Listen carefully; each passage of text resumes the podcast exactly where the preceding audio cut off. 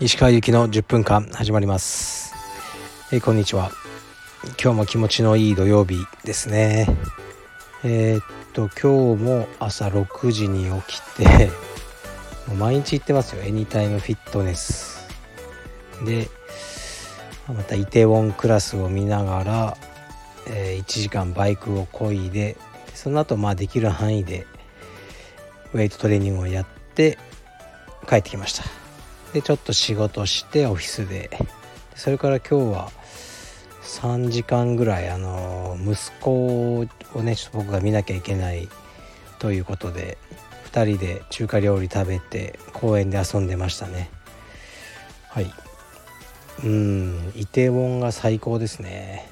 なんかよくわかります。スタートアップのビジネスを始めた時の気持ちが蘇ってきますね。はい。あそうそう。でねあのー、僕は武将なんで朝6時にやっぱ起きてね行くのがきついんですよ。でどうしてるかというともう寝る時に次の日のは朝そのまま行ける格好で寝てるんですね。着替えてジャージの上下とで寝て新しい靴下を履いてで起きたらその姿に上にダウンだけ着てジムに行ってるんですね。そこで着替えたりしなきゃいけないとか思うともうちょっと面倒くさくなっちゃうんでこの方法をえー、っとね採用してます。はい。でねこのジャージがあの今ねカルペディエムのジャージジャージって言い方だねちょっとねダサ聞こえるんですけどねトラックジャケットと一応呼んでおきましょう。上下を作っててそのサンプルを着てやってるんですけどこれがねほんといいですよ。なかなか。はい。もうちょっと春には発売できると思うんで、えー、期待しあのしていてください。ではレターを読みます。ちょっと筋トレ関連がありますね。えー、っと読みますね。いつも楽しみに拝聴しています。昔マッチョドラゴンと言われていたそうですがその際はウェイトをガンガンやっていたんですか？それとも柔術のみでついた筋肉だったのでしょうか？ウェイトをやってましたねいっぱい。はい。アメリカに行った頃、まあ、日本の大学の時からそうですね。結構ウェイトは好きでやってましたね。うん、まあ、それ以上の答えがないですが。充実だけじゃそんなにやっぱ筋肉はつかないかもしれないですね。はい。次いきます。ダイエットをされてるそうですが何キロを適正体重として目指していますか？まあ筋肉もあったんですけどその20代か30代の初めぐらいはずっと66キロぐらいでしたね。でまあ前も言いましたけど今年の1月1日の時点で70キロあってでももう筋肉がなくて70キロなんですよ。もう見た目がやばい70キロで。でこれはいかんということで今3キロ落ちて67なんですね。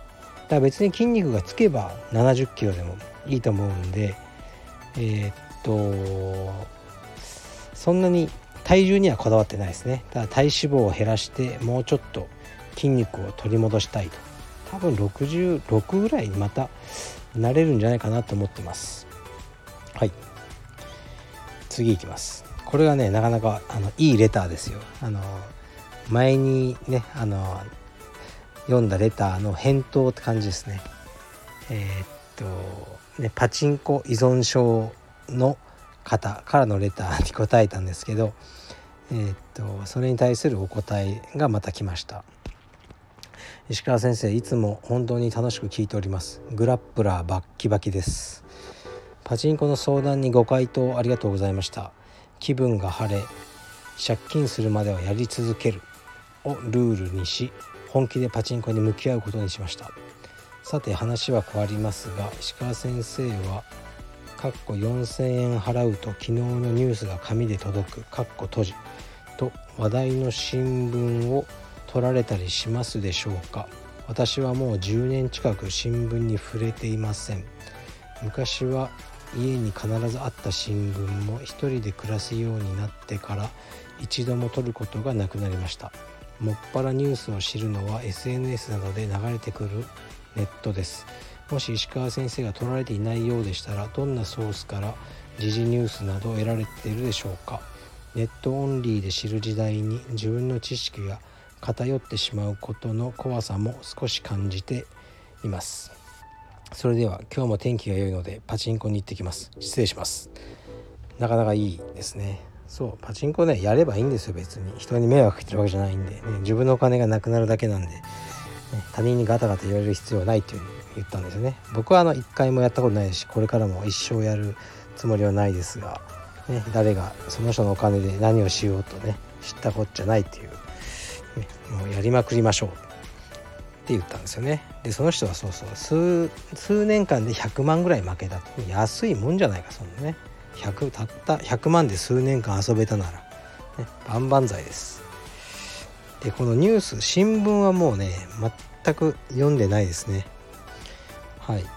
あのどちらかというと、うん、嫌いですね新聞というものが はい。で時事ニュースとかも、うん、別にいらないです僕は株価とか知る必要もないし為替とかでどっかで殺人事件が起きたとかももう別に興味ないしなんだろうなんか読む必要が僕にはないですね。なんか昔はねその経営者たるものをね4紙を朝隅から隅まで読んでとかな時間ないですよねそんなことしてる。だからうんまあ、LINE ニュースとかたまに見ますけどその芸能人のゴシップとかわけわかんないことばっか書いてるし誰々が前髪を切ったとか知らねえよって話ですよね。でそういうのばっかりだから本当興味ないですね。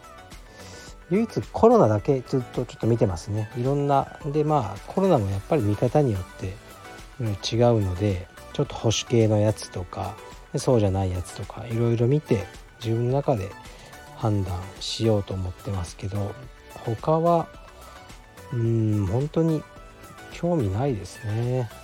何も見てないですね。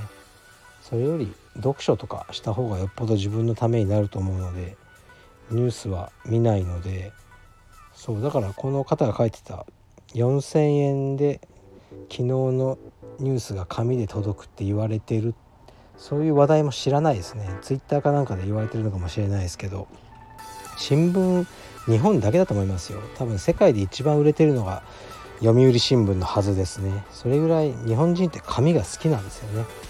もう多分諸外国では売れてないし。そうでもニューズウィークじゃあニューヨーク・タイムズかニューヨーク・タイムズのいわゆる、えー、と電子版は結構購読者を伸ばしてるんですよね。はい。日本もねだんだんそういう風になると思うんですよね。なんで僕新聞嫌いかというとその大学生になって一人暮らしを始めた時に新聞の勧誘が来たんですねピンポンってで「何ですか?」って「新聞取りませんか?」って言われて「あいやいいですいいです」って言ったんですけど「いやあのただでいいです3ヶ月」って言われたんですよね朝日新聞に。えただであのえなんでいいんですか?」って損するじゃないですか」って言ったら「いや今この勧誘の数でこの地域で競ってるんだ」と。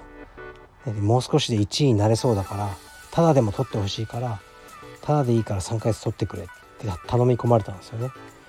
まあ、ただならね別に断る理由はないしと思ってえー、っとじゃあいいですよって言ったんですけど、ね、それ勧誘員の人がですねそしたら、まあ、後日あのお金をねあの取りに来たんですよね。そのまた別の人が。あの徴収に。でもちろん僕は「いやこれただでいい」って言われたんですけどみたいなことを言ったんですけど「いやそんな話は知りませんよ」っていうふうに言って普通に払わされて、まあ、今だったらね絶対払わないしまあなんかね抗議したりすると思うんですけどもなんかね18歳の学生とかだからわけわからず3ヶ月払ってもう朝日新聞は絶対に一生触らないって決めましたね。うんはい、そういう苦い思い出が、まあ、僕にもあるということですね。まあ、新聞はうん、僕ごときのね道場経営者には必要ないしもうこれからなくなっていく運命のものだと思いますはいじゃあ今日土曜日まだあの楽しんでいきましょう。そして明日は日曜日ですね。明日もちょっと道場で仕事しようと思います。失礼します。